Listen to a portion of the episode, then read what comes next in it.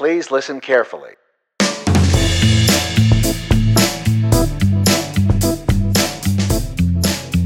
Welcome to Christians in the Public Square with your hosts Cole Bennett and Scott Self.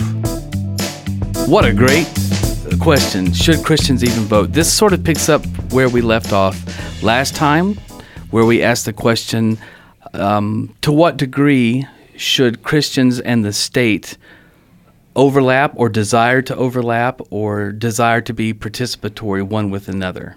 Yeah, uh, you know, when we think about the challenge of having the church and the state combined, you know, we kind of explore where that comes from and what some of the even early on what some of the challenges for that were in the in the 4th century and um, you know, I think one of the it's fair to ask if there are problems with the church being involved in the state should the church be entirely separate from the state and you know, you I want to come back to that. You mentioned where Jesus says uh, to the disciples, you know, whose face is on the coin, um, and then says, "Render unto Caesar what is Caesar's." So there is kind of this language of give this back to the state because that's your job, or is he just saying that this is an irrelevant conversation in light of the kingdom? I mean, clearly you don't walk away from that passage thinking I guess I'm not going to pay taxes, right? right. Um, or at least that Jesus isn't telling me not to pay taxes. But what is he trying to tell us? And so, and, and especially for those of us who live in a democracy, it's one thing to hear that kind of conversation happen in an authoritarian setting. But what about those of us who have an opportunity to have a voice in the public square? uh, to have some participation in in a distributed form of power, like we have in a in a not a democracy, but a republic. A representative uh, republic. Yeah, I wasn't going to correct you on this podcast, but we live in a very specialized flavor of democracy, that of a representative republic, which is different from whoever has the most votes on any subject wins. Right. Yeah but I do have a voice. You do right? have a voice, and one right. of the ways I have a voice is with my with my voting lever. Mm-hmm. So there are a couple of things that we like to keep in mind when we're uh, having these conversations. So. Um, Cole, what does it mean when we say sacred cows make great barbecue? That means we scoff at quote unquote orthodoxy. Whenever we please. Whenever we please. Number two, let your flag fly proudly. That's right. So whatever I hold to is dear, I'm happy to talk about it. All right. And bros before politicos. That's my favorite one. We're brothers first, and everything else is just details. That's right. So let me just let me put it out there as kind of a thought experiment. In let, let's imagine that there is no sense of civic responsibility as a Christian. Should you vote? No, and let me just make sure I understand no sense of civic responsibility to the secular state where you find yourself. It's a really good point. Yeah, because I'm going to talk about different allegiances to different states. Okay. As I try to answer, and I want to also start by saying I get asked this question a lot. Uh, Scott and I work on a university campus, and we we talk a, to a lot of different people with a lot of different political views about the appropriate role for a Christian with the secular state. And it almost immediately becomes concrete. I'll, and one of the questions that it immediately comes to is well, do you even vote? Mm-hmm. Should you vote? Or don't you think Christians should vote this way on this current uh, topic or this current bill that's being put, or even locally on this referendum? Mm-hmm. Don't you think Christians should vote this way? And that is a it's deceptively concrete because I want to immediately move to larger discussions about coercion. Sure. When you're talking about voting. And, and it just gets boiled down to the aughts very quickly, doesn't very it? Very quickly. So let me start by reading a little uh, excerpt, a very small excerpt from a book called A Brief Hi- History of Citizenship by Derek Heater, and we'll put a link up to that. And this is even in the introduction. So um, Derek Heater himself wants to try to take a stab at this. This is the definition he gives Citizenship defines the relationship of the individual not to another individual or a group, but to the idea of the state. End quote. So he wants to draw a distinction between the relationship of the individual not to another individual, as in the case with the feudal, monarchical, or tyrannical system, and not between an individual and a group, as with nationhood, but between the individual and the idea of a state. So, the reason that is important to me is because I consider myself a, a bound, willing, happy citizen to the kingdom of God. I have duties to discharge. I have uh, I'm happy to embrace the parameters of that kingdom. I have read what I believe to be are the rules of that kingdom, and I am a joyous, happy citizen who wants to do well and who feels poorly about myself whenever I don't do well. So it makes that parable that we mentioned last week and a moment ago, not parable, pericope, mm-hmm. um, a little more poignant when Jesus says, uh, to a question that I believe I would have asked if I were Christ's apostle. Is do we have to are we supposed to be part of this secular coercive state to pay taxes for things that we don't often believe in? Wouldn't it have been great if Jesus would have said oh well of course not. Try to run away and hide your money and to always think about your resources in this way, but instead his answer, which I'm sure can be interpreted many ways, and I'm probably interpreting it with my own flavor, is is pretty interesting of you give to the state what's the state's and they're going to do with it what they're going to do with it because you are a member of a different state specifically the kingdom of god and those priorities come first.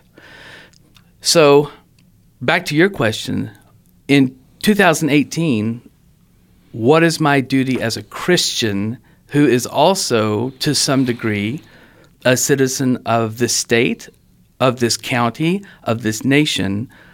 Should I vote? So you want my answer? yes, please. Okay. Could I have had it a hundred words ago? We'll no, be back ahead. after this brief message. I feel that in order for me to prioritize my sense of citizenship to the kingdom of God, I want to do anything I can at the voting booth to de emphasize the coercive power of the state on me and on other Christians. In order for me to uh, fully embrace my duties as a Christian, I need the least amount of interference from the state. And so I don't want to vote uh, for policies that impede me. I don't want to have to take money that I could ordinarily do what I want with, including donate to charities I have vetted in my heart, in order to pay for what someone in the government feels is necessary and charitable and philanthropic. And I could give lots of examples, but I, I don't think that's necessary. I want to vote in a way that makes the secular government's coercive powers as small as possible so that I can live my life as a Christian as fully as possible. So, um, when the government decides to enact this or that policy that causes more and more of my earned income to go toward the government, then that means I can do less and less with my earned income. It doesn't stop me from being loving and polite to my neighbor and to t- try to take care of widows and orphans with my hands and with my uh, feet and going to visit people in prison and so forth. It, I don't want to indicate that that all requires money, but it, at some point, my resources are tapped out in ways that I could help people because those resources are being tied up in massive government spending. So I'll stop there and let you comment. Well, I got two things. First of all, I think it is interesting that, you know, when you look at um, your description of Christ talking with his disciples, we choose to be a part of that kingdom. We elect, right? We respond to the call, and we, t- uh, at least in in the th- in the theology that you and I occupy, we respond to that call by our choice to that to that election that God has offered and that citizenship that He's offered, but we're choosing. Whereas I did not choose to be born in this country, I did not choose to be born here as opposed to North Korea. So I don't really have much of a say in where my citizenship is. Um, I understand that to some degree, our American uh, mythology suggests that to some degree I do have some say, but I didn't have a say on whether I'm an American or not. Right? Right. I do have a choice on whether I'm a part of the kingdom of God. I don't have a choice as if if I grew up in if I was born in North Korea. I don't have a choice. My citizenship is there. So, or, or my or the state is there. You can still be a Christian in North Korea. That's my question for you. So I hear you, um, and I've heard this from time to time, where you've described your politics as a means to an end, and that end being the opportunity to, to live out your Christianity as uh, as openly and as freely as possible, so that it makes helps you become a better Christian. And here's my question: Does that help you become a better Christian than you could if you lived in North Korea? To live in the United States. does the does your ideal of the best form of the state where it provides ultimate freedom to the individual does that make you the best christian does it afford you the opportunity to be the best christian and in other words is that something different than are are you saying that a citizen of Cole Bennett's ideal state is a better Christian than a citizen of a Christian citizen in North Korea? Because I have a problem with that. Yeah, I, I don't think that he or she is a better Christian, Okay. m- more dear to God Oh, very good. Okay. in America versus North Korea. I think, you know, we will be judged by our hearts and many different things when that day comes. So I don't think that an American Christian is more dear to God or is perhaps performing his Christianity in a more pleasing way to God. But you would say you could have a bigger effect. Oh, absolutely. Okay. I think my ability to love God and love my neighbor is far uh, more plentiful in this country than in North Korea or uh, places that are hostile to Christianity.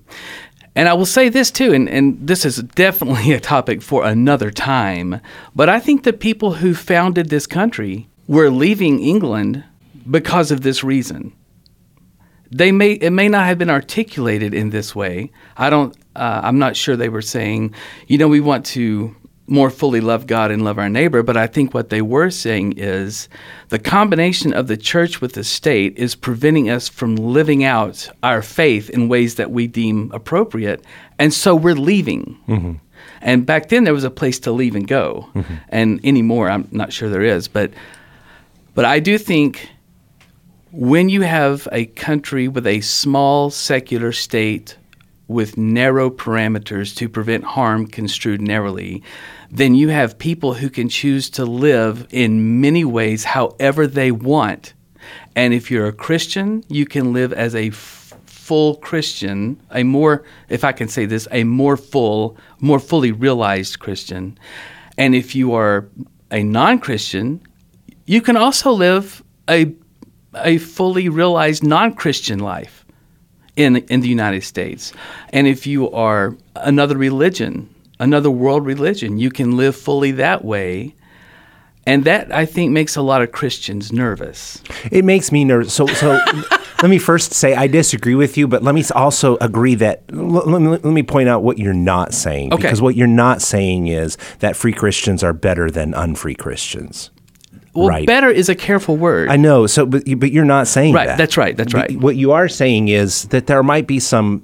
If we could talk about it in terms of maybe Aristotle's definition of flourishing, right? I might have my Christianity might be able to flourish better in one context than another. Was that is that more fair? yes, to and, your point of view. And if your Christianity is dear to you, to you as a person, as an individual, then you can flourish more. Right. I still disagree with that, but that is a different thing than than um, the thing I think both of us would disagree with, which is that a, a Christian in North Korea is not doing is not able to do a good job of being a Christian because they're in North Korea. They may not be able to flourish in some ways that we would like for them to be able to flourish, but Yes, a, right. a, Christian in North Korea can still love God and love his neighbor as best as he can given his situation.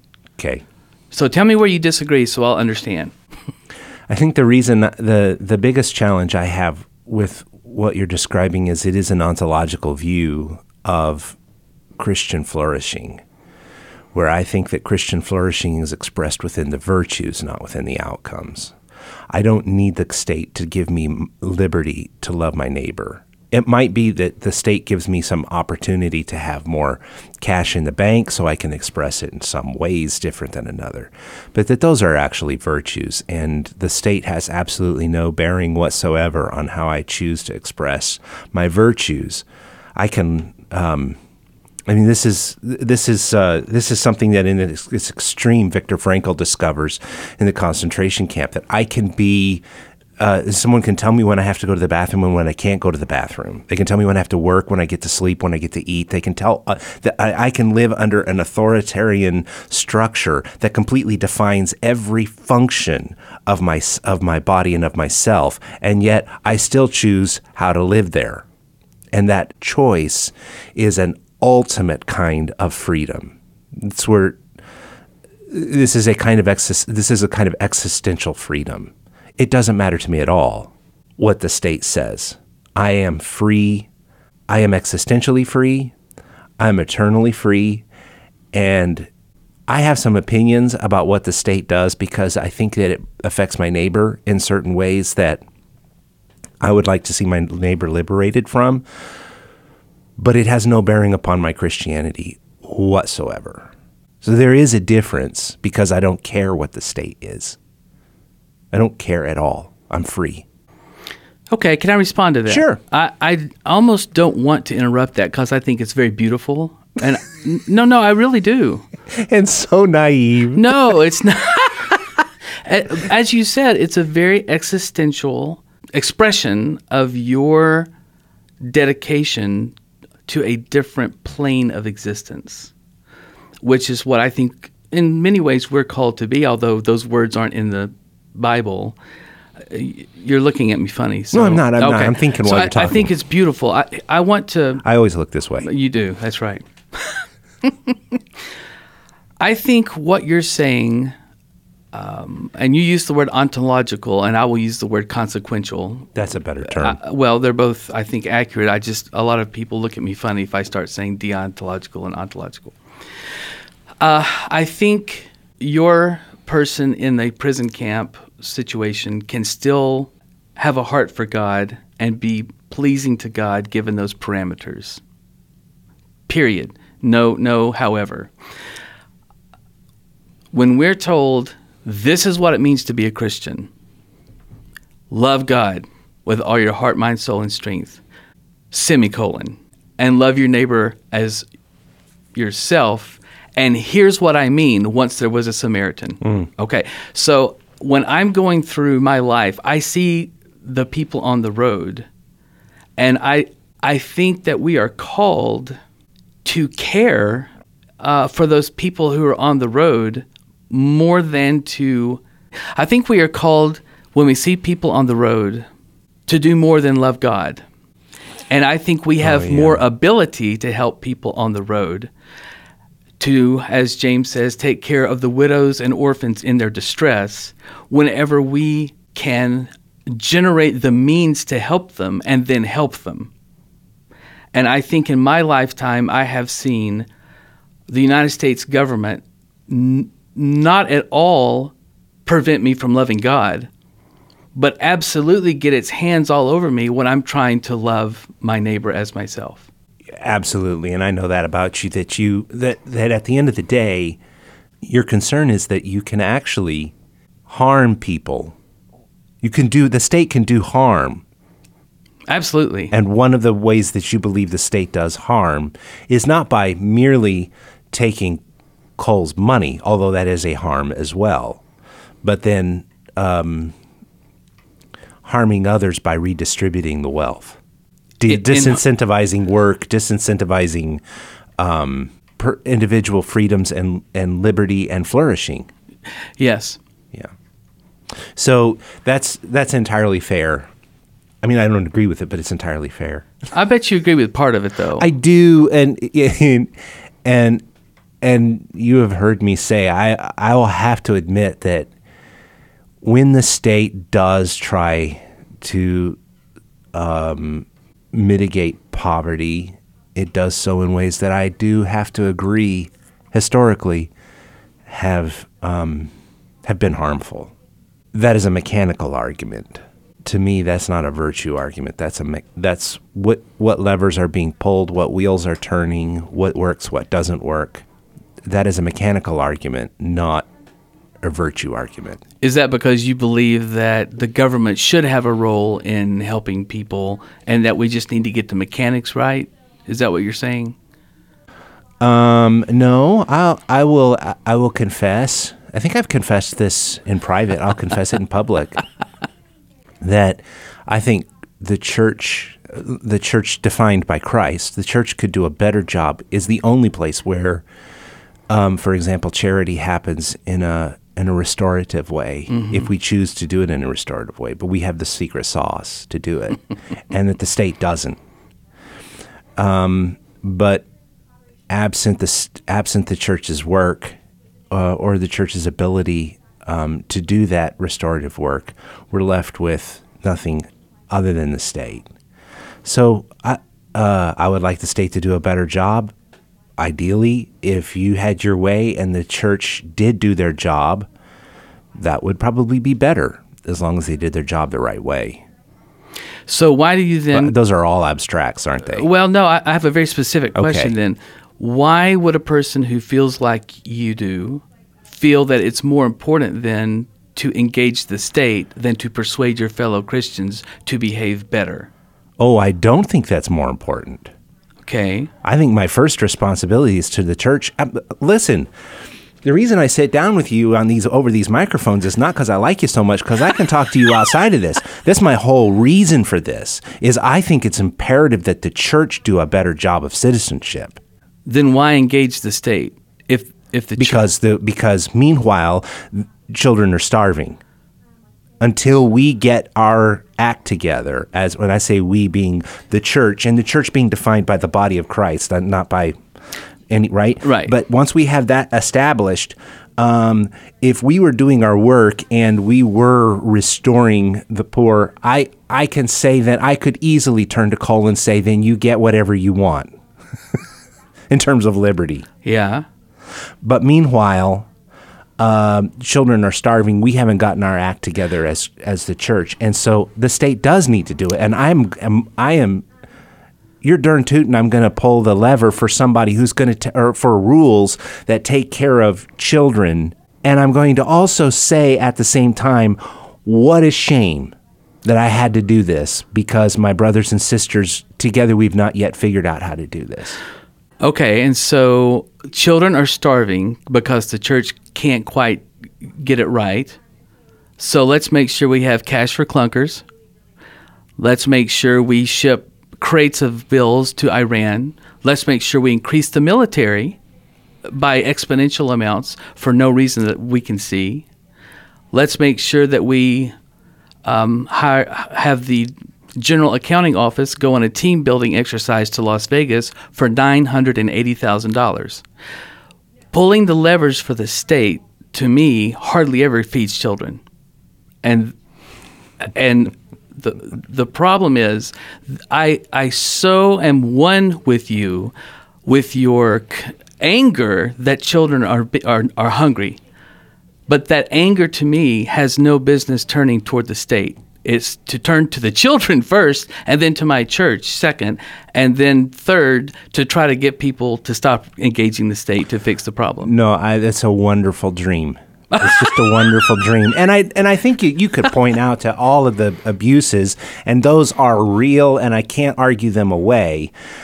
I just do happen to. I mean, you know, when I visit my wife's classroom, I'm also seeing the state doing its job in a Head Start campus. So it's not what you've described are not definitive. They're descriptive, but they are not definitive of what government does.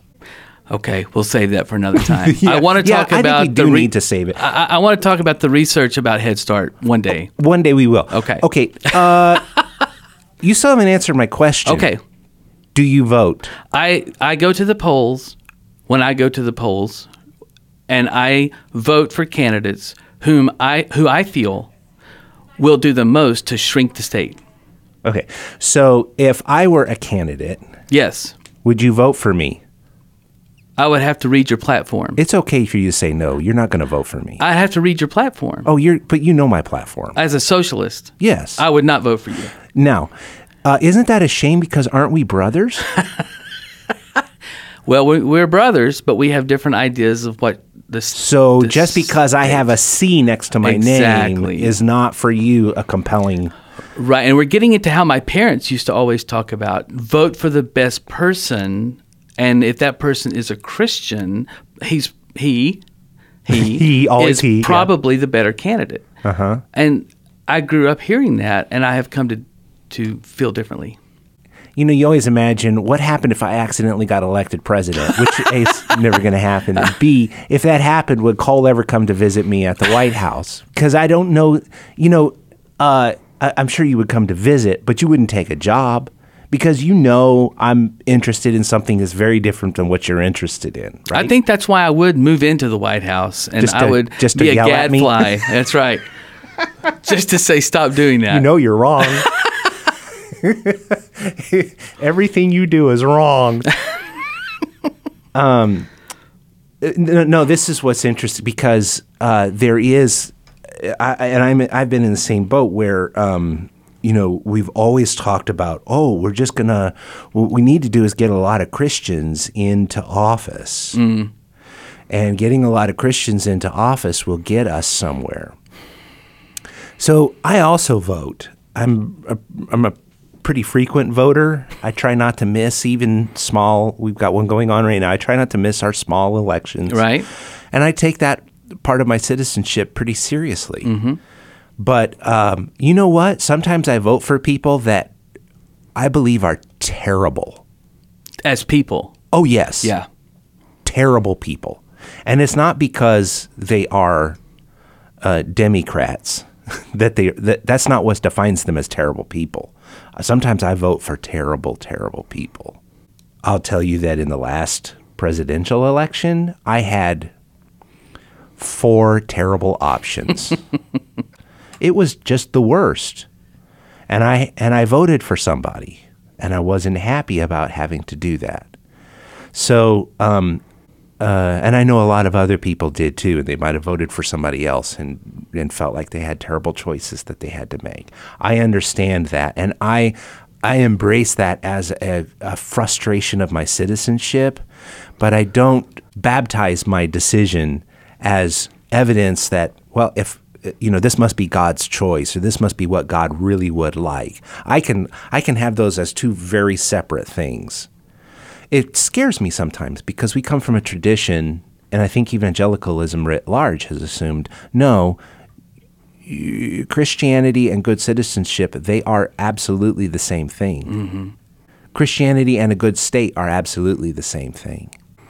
And I think they draw a lot from the theo- theocratic writings of the Bible when they try to understand that through Scripture. Yeah, some of them do. I mean, so we'll we'll, we'll use this uh, in, a, in a future podcast. But David Lipscomb, uh, you know, he spends a lot of time in the Old Testament Yes. before making his argument that the church should have nothing to do with the state whatsoever. so it is interesting that even as he's describing a theocracy, he's setting up an argument that says, and therefore we should not be a part of the state. Yes, and I've had interesting discussions with Christians about um, immigration and immigration reform, and they have come at me with, "Hey, there is a stranger knocking at the door," and they are quoting Old Testament passages to say to me, "Why aren't you trying to get the state to behave this way?" And that's a non starter with me because we're not a theocracy. And to the degree that I let Christians or uh, I let strangers come into my life in the through the door, through my private personal life, to me, that's when I need to consult what I should do uh, in Scripture in the Old Testament and how God viewed hospitality and so forth. But that does not extend to me to how the state should coerce people. It makes sense in the kingdom of Cole, but it doesn't make sense in the in defining the king the, the United States of America. I am but a serf in the kingdom of heaven. Uh, you know, I'm whatever the lowest plebe. A plebe. I'm a plebe, and and I need to think about how God views hospitality, but that's different. And I want to uh, say something really quickly. What you said about what you said a moment ago.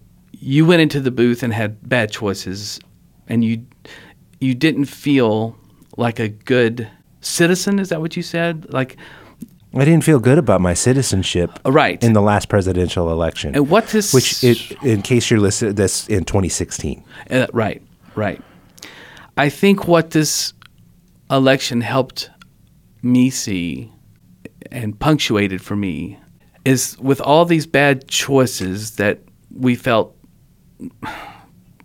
just not too good about unless we wanted to write someone in. It just punctuated the fact that you can't rely on the state to get the work done that you feel is most important in your life. And that's that's coming from people who were really happy about the last election and our last president and about people who were unhappy with our last president and tried to compare him to previous presidents whom they felt really good about because as people began to compare and contrast the actual policies that these men put into place both Christians and non-Christians alike were saying you know our wishes really weren't realized with any of these presidents. And I think that that's the point. I think that is the utter point of we're not going to have our faith enacted via the state no matter who is up there well, I would be really, really happy if that was what I heard in the in the market of evangelicalism, but that is not what I hear. Yes, and talk about that because I don't think it's the whole market, but I do think it is a, a substantial segment. So, what do you mean? There's no way that what I'm about to say can define every Christian or every evangelical. I'm a Christian evangelical, so obviously I'm not a part of that. Right. And I think it's entirely fair for you to s- suggest that there are folks like me who were really excited about Obama's presidency. I was very happy with it from the beginning all the way through.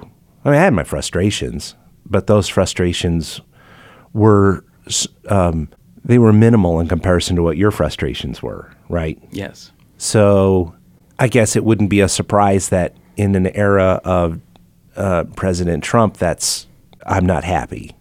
And I think the assumption that a lot of people would make is I'm not happy because of Donald Trump.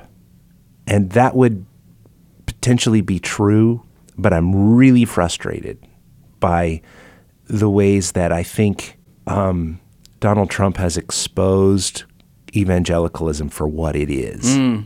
When a guy can stand up and say, you know what it says in 2 Corinthians, and there are a whole bunch of people who are just all in a shiver because they have a president who said something that that somehow made them feel like their faith was no longer under attack. Um, uh, so Franklin Graham, for example, said, "Well, we know that Donald Trump was God's choice because." There's no other way that this guy would have been elected without God's support. I mean, look at how look at his uh, problems all the way through the election obviously he couldn't have been elected if it wasn't that God had somehow reached out and brought us Donald Trump. That sickens me, not because I ended up with Donald Trump as my president, although that will keep me awake some nights. That's not what sickens me. What sickens me is that Christians have sold our birthright for a bowl of soup, and that frustrates me immensely because that's where we start losing our witness. We we have changed what Christianity is away from some sense that um, its purpose is for me to love God and love my neighbor and and create change in the world around because because I belong to him. And and it's turned into something where it's cultural and it ratifies my biases and my choices. It it confirms whatever whatever knee jerk reactions I have to. It, everything is justified because it is Christian. That sickens me. That sickens me as a citizen of the kingdom, as a man who chooses to be a part of God's kingdom. That sickens me. So I want to be clear because Franklin Graham, who who to many people represents your kingdom, large amounts people. of people, um, his rhetoric was a rhetoric that was trucking with power. That's what sickens you. Yes. What trucking with power does to to the the body of Christ is what really it's the damage that it does. Okay. So The harm. Let me ask you a follow up question. And this is something we've talked about before. I think you'll remember. Does it give you the same amount of grief and rattle your soul the way that you are passionately discussing it now for Barack Obama to say, we need to pass the Affordable Health, Health Care Act because we are our brother's keeper? Does it give you the same amount of heartburn? No, it does not give me the same amount of heartburn insofar as you're talking about Barack Obama speaking. Using warrants, using I don't, yeah, Christian using, our, using warrants. Christian warrants. Yes. That is no more or no less offensive than Donald Trump using our Christian warrants. That's what I'm asking. Yeah. Is, is it is it no less offensive that this man in power, whom you liked for other reasons, Right, would use Christian warrants to sell a policy? right. I'm not, I'm, I'm not down with it. Okay. I'm not happy with it. The sacred words of my faith are not to be used in vain. I really do think this is what God means in the Ten Commandments. Yeah. Do not take my name in vain. Yeah. It doesn't mean don't say the G O D word or the G D word, right? But what it actually means is don't call out my authority for your own vanity. Yeah, that's good. So That's yeah, I'm. I'm disgusted when Donald Trump has done it. I'm disgusted when Barack Obama has done it. I've been disgusted when other presidents have done it.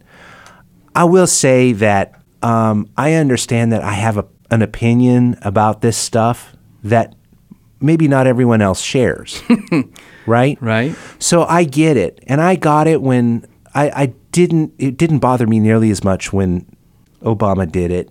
It didn't bother me as much when George Bush did it. I figured these are people who think that's their their role is to bring their faith into. Apparently, we've acted that way, where we've kind of suggested that their faith is a part of this, right? Mm-hmm. Or else, why are we talking about Reverend Wright? Right. Right. Their faith is a part of this, or else, why are we talking about whether George Bush goes to church or not? Exactly. Or which church? or which church, right? Right. So the the electorate has somehow communicated that this is a part of the thing, and so it hasn't disgusted me nearly as much as I think what Donald Trump represents is kind of the extreme emptiness, the straw man that we've always rolled our eyes and said that's a straw man argument. Here's the straw man. yeah, that's really well put. Right. Yeah. So, um, but having said all that, that's not my concern.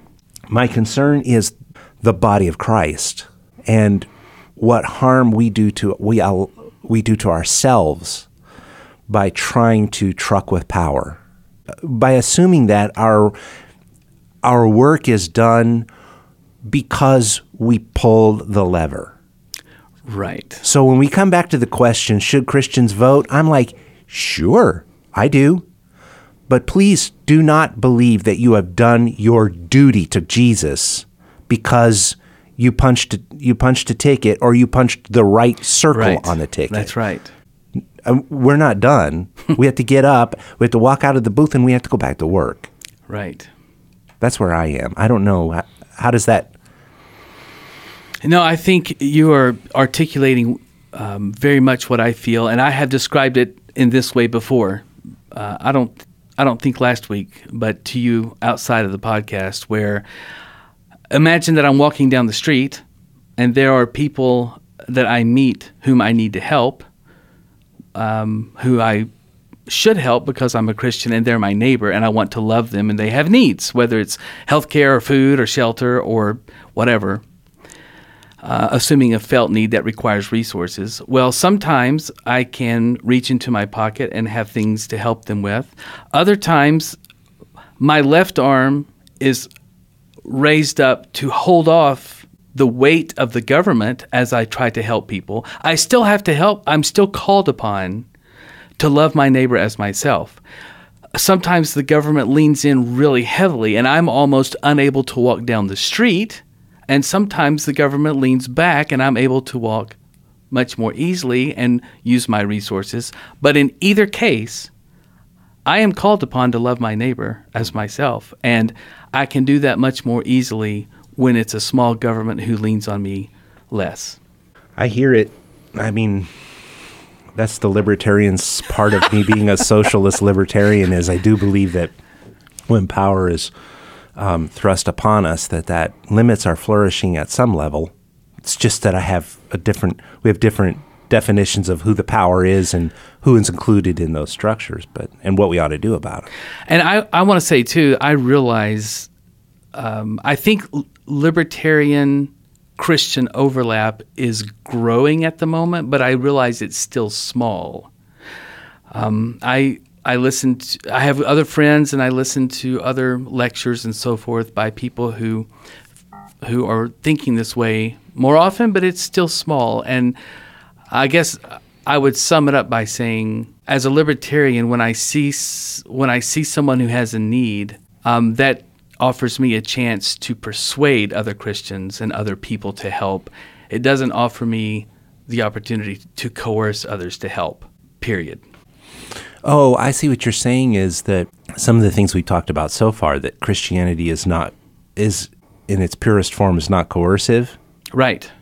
Okay. It offers me a chance to persuade. If I see an orphanage that needs money, I can give money. I can persuade my Christian friends to give money. I can persuade my civic organizations to give money. I should not put laws into place that force people to give money to an orphanage, even if I believe in the cause strongly. Before we close, I want to I want to stop here and note that I might vote for someone different than you vote for in any one election but where I'm not comfortable is to say, I don't know how you can be a Christian and vote for who you voted for. And, I, and so I want to make it clear that I understand how good people voted for Donald Trump. I get it. I, I know some of them. I know many of them uh, who went in and said, I've got to do the best I can do here, and this is the best I can do. I get that. And I can especially when they are my brothers and sisters, I can join them after that Tuesday. I can join them in worship that next Sunday, and have, there's nothing between us. Mm-hmm. I get we're doing what we're doing the best we can possibly do. That is different than saying to uh, everyone around us, "Here is a test of our brotherhood." Do you agree with me on gun control? Here is a test of our brotherhood. Do you agree with me that I shouldn't have to bake a cake for somebody who's gay? Do you agree with me X, Y, and Z? These are tests of our brotherhood. I am never comfortable with those because my brotherhood doesn't get tested that way. Right. It's not it's not open to the state. It's not open to the conversations that are going on in the world around us. You cannot tell me that when I pull the lever, I have completed my work for Jesus. I'll vote, but then I get back to work. Right. Absolutely. Scott, see you next week. All right, buddy. See you.